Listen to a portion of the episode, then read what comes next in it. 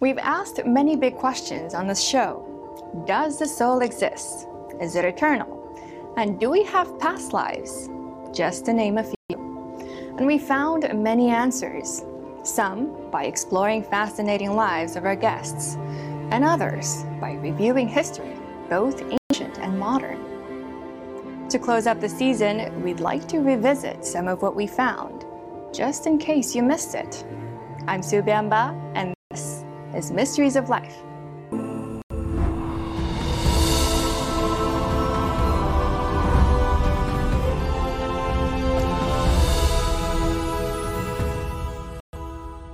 In 300 feet, turn left onto Springhouse Lane. First up, past lives.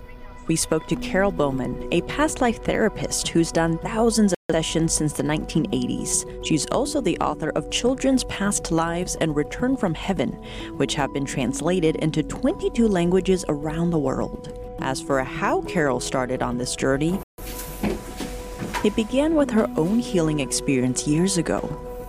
I had some experiences when I was young that made me realize that something within us doesn't die, but I didn't really know what to do with that information. And I had um, chronic lung problems in my mid 30s, and I was getting visions of what appeared to be another lifetime, which I couldn't understand. And shortly after that, I found that there was a hypnotherapist who did something called past life therapy. I didn't know what it was, but I thought maybe I'll try this to see if I can get some relief from these lung problems, which had not responded well to medical treatment. So after one two hour session, I saw two lives in which I died with trauma to the lungs, and they were very emotional experiences. And to my amazement, my lungs cleared up after that one session. So um, my medical doctor was very surprised and he wanted to try regression too. So I invited the hypnotherapist, whose name was Norman Inge, um, to my home in Asheville to work with a number of my friends who were very interested in this. And this is back in 87. But as for how she started looking into children's cases, let's go back in time to when her son Chase was five. Around that time, we noticed that my son was terrified of loud booming sounds. And I couldn't understand what in his short life would create such a, a phobia. And um, I mentioned it to Norman, the hypnotherapist, when he was visiting us, thinking maybe he could give Chase, my son, some kind of post hypnotic suggestion so the next time he was exposed to these loud booming sounds, he wouldn't be terrified. And I had no idea what was going to happen when we when Chase agreed that he wanted to do something about his fear. So um, Norman said to Chase, Sit on your mom's lap. He was five years old at the time, so he fit on my lap. Sit on your mom's lap, close your eyes, and tell me what you see when you hear the loud sounds that frighten you. And I could see his eyelids fluttering, and he started describing something quite outside his range of experience. He said, I'm crouching behind a rock. I have a dirty uniform and I have a long gun with a sword at the end. And I was shocked. I think I went into a mild state of shock at that point, uh, trying to figure out what was going on. Um, and he went on to say he didn't know what he was doing in battle. It, there was smoke everywhere. He didn't even know he was shooting at. And he said, I miss my wife and family. And that was the moment that I, it was an electric moment for me. You know, everything changed. I really think I was in shock. And um, Norman, who was very experienced in past life therapy, knew that Chase was accessing a past life memory at this point because he was describing things in battle and he described how he was shot in his right wrist. They took him out of battle and he, they, he said, They take me to this place. It's not like a regular hospital. He said, They're just a tent with, with a bench, like a bed. And they put him on this bench bed. And they bandaged his wrist and told him he had to go back into battle. He said, I don't want to go. You know, there are other people, they're, they're killing people. I don't want to kill other people. And Norman explained to Chase in very simple language a five year old can understand. He said, We live very many different lifetimes on earth. In some lives, we play different roles. And sometimes we're soldiers, and being a soldier, sometimes you have to kill others in battle, and sometimes you are killed, but there's no blame. And I could feel Chase's body relaxing on my lap when Norman said that. I could, something change, something shifted. And you know, a couple minutes later, he just jumped off my lap, grabbed a cookie, and went to play with his Legos. Um, and I was thinking, what, you know, what just happened? What just hit me? And you know, he he seems fine. Um, and my in her past life research, Carol has drawn upon works by Brian Weiss and Ian Stevenson. Stevenson founded the Division of Perceptual Studies in 1967 to study cases of claimed reincarnation using scientific methodology to investigate cases. So he had about, I think, about 900 cases that were verified by the time of his death in the late aughts. I think he died in 2008. Um, but he didn't want to go into the healing aspects of these memories. And I was finding that was happening with some of the cases in which I counseled the parents on how to talk the child through the past life trauma.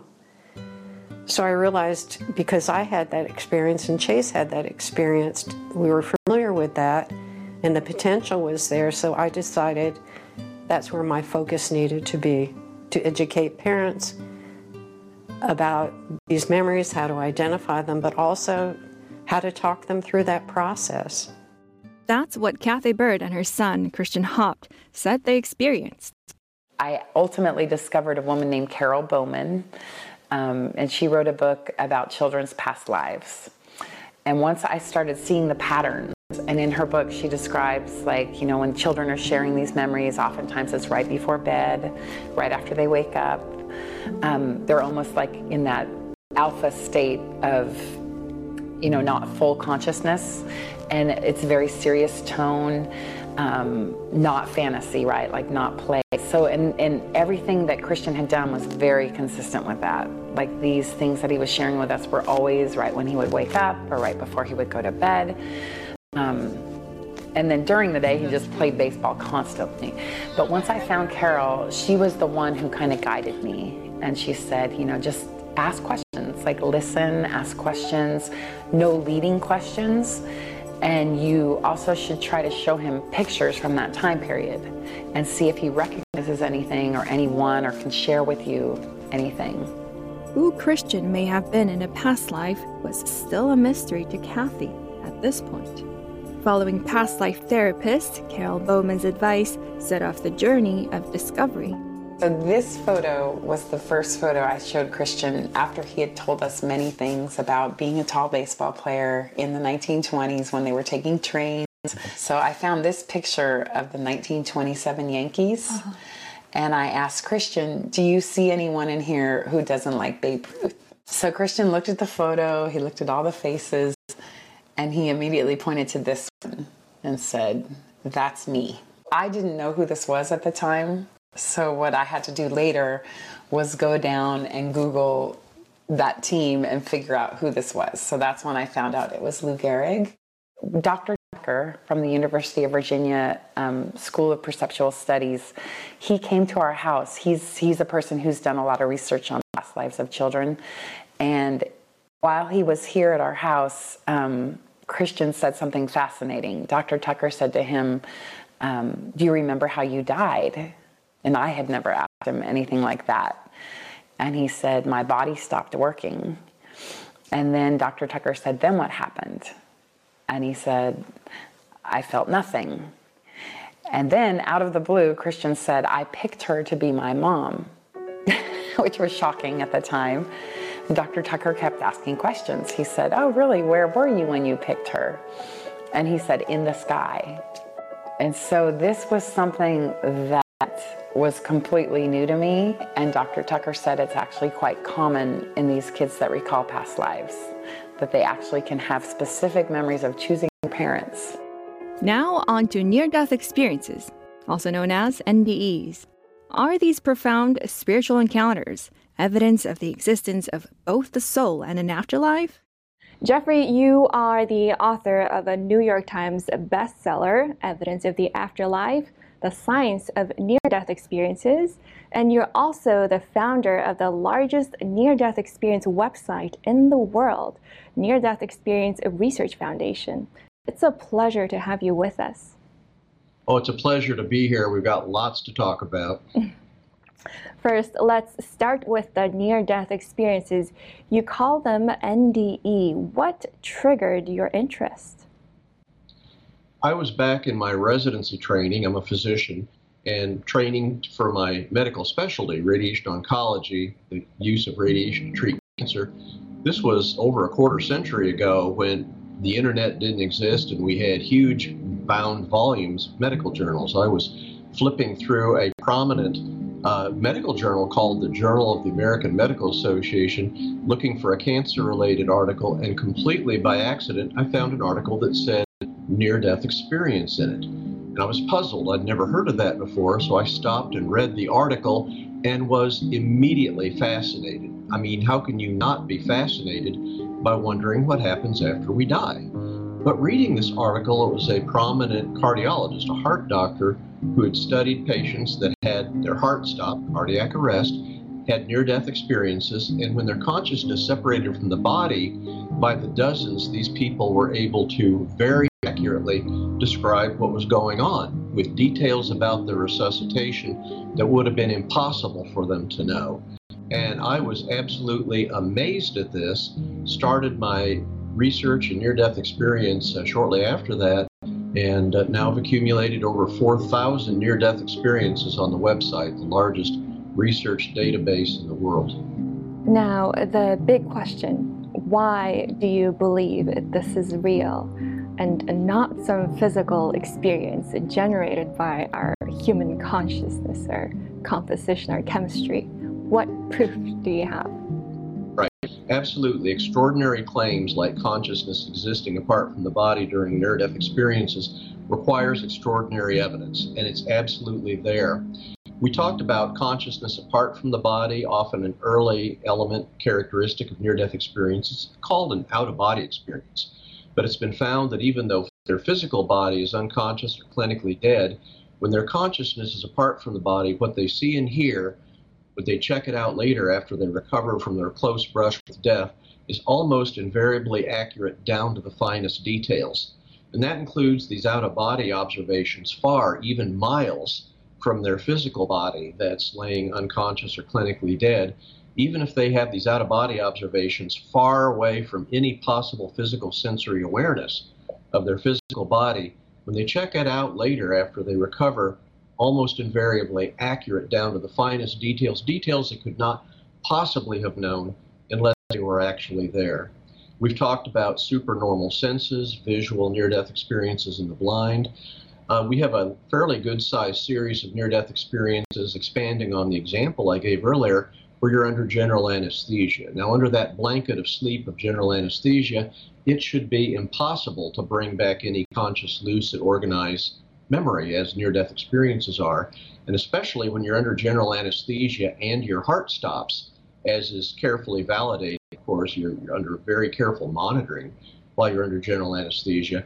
The occurrence of those two events as a precipitating event of a near death experience should mean, if you will, it's doubly impossible that there could be any lucid, organized memory at that time. And yet, by the scores, people have reported typical near death experiences under exactly those circumstances, which should be absolutely doubly medically inexplicable.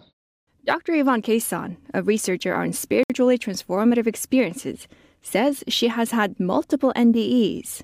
What she shared with us touches a lot on the afterlife. I was a young doctor on a medevac flight, and I, I was in a plane crash. The plane crashed, and I almost died. And I had this incredible experience that I now know is a near death experience. I experienced that my body, I, I left my body and I went into this incredible white light realm that was filled with love. Absolute incredible love. The most powerful love I'd ever felt in my life. And nobody had to tell me, nobody had to explain it to me. I just knew somehow, I just knew in my soul that what I was feeling, that incredible love, that was the love of the higher power. What I had been raised as a child to call God. But what I was experiencing God to be was not anything like what I'd been taught as a child. It was not an old man with a long white beard sitting on a throne judging me. Have you been good? Have you been bad? No. That was not at all what I was experiencing. What I was actually experiencing was that this love power behind the universe it was more like an infinite force, like an infinite force that is infinitely intelligent, that knows everything, past, present, and future, and that also loves all of us with, with the most incredible unconditional love. And while I was out of body in this white light love realm, I also knew things. Like somehow I knew that if my physical body down below that was waiting to be rescued after the plane crash, if my physical body died, that what I think of as me would live on because I was already there. what I think of as me was still very much alive, although my body down there was was freezing to death. And and this experience also somehow revealed to me a deep understanding understanding that's very difficult to explain, but but I understood how everyone and all the world's religions are all trying to understand the same thing, but they're just coming at it from different angles. And it's like coming up a mountain from different angles. When you're at the bottom, it looks like you're really far apart. But as you're getting closer and closer to the top, it's like, oh, we're going to the same top, we're going to the same peak. It's the same one higher power that we've been striving to understand, but with different methods. And so I, I completely um, broadened my spiritual understanding after this experience. And I became no longer afraid of death because I knew I would live on. And I also had much greater understanding and compassion for people who had different spiritual views from me because I understood we're all trying to figure out the same thing. when we return, the astonishing choices some say they made in heaven that impacted their lives on earth.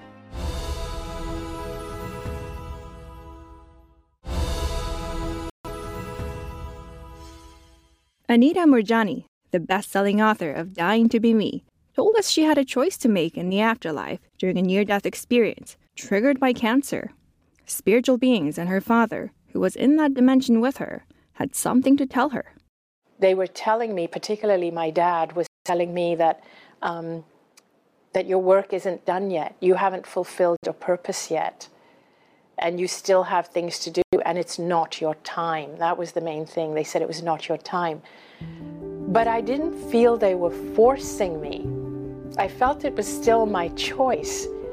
But I also felt that they were encouraging me to come back and they it was like if I didn't come back, I would be missing out on something. And it felt like um, that when I had come into this life eh, the first time, that I had wanted to come here. It felt like I had wanted to come here to accomplish certain things, to fulfill certain intentions, and I hadn't fulfilled them yet. But I was still hesitant because I didn't want to come back into a sick and dying body. And then I realized that now that I understood why I had got sick, I was going to get the opportunity to actually reverse that.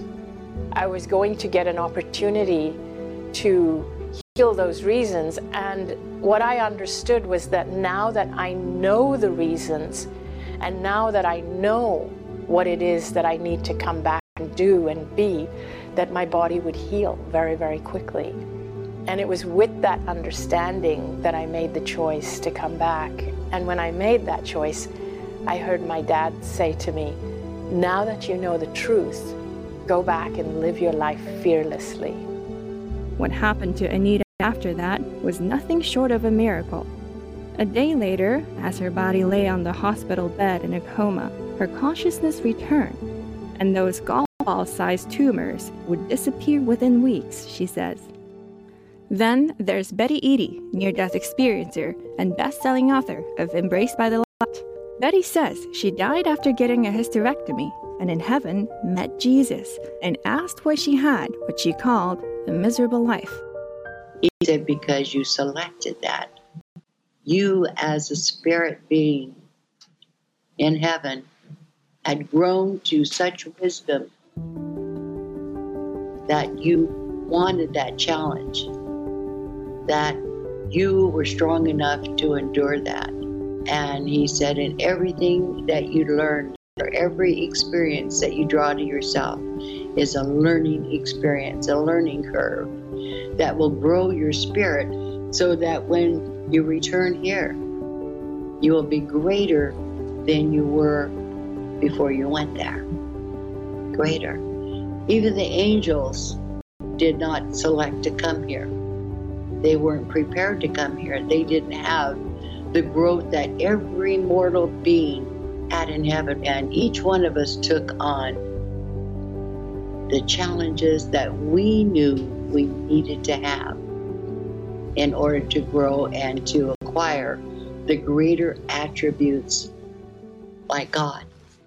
We're here to acquire his attributes of, of love is the number one love, forgiveness, all these things. And we in order to get to that point of learning what it's like to love or what it's like to forgive, go through all these different challenges.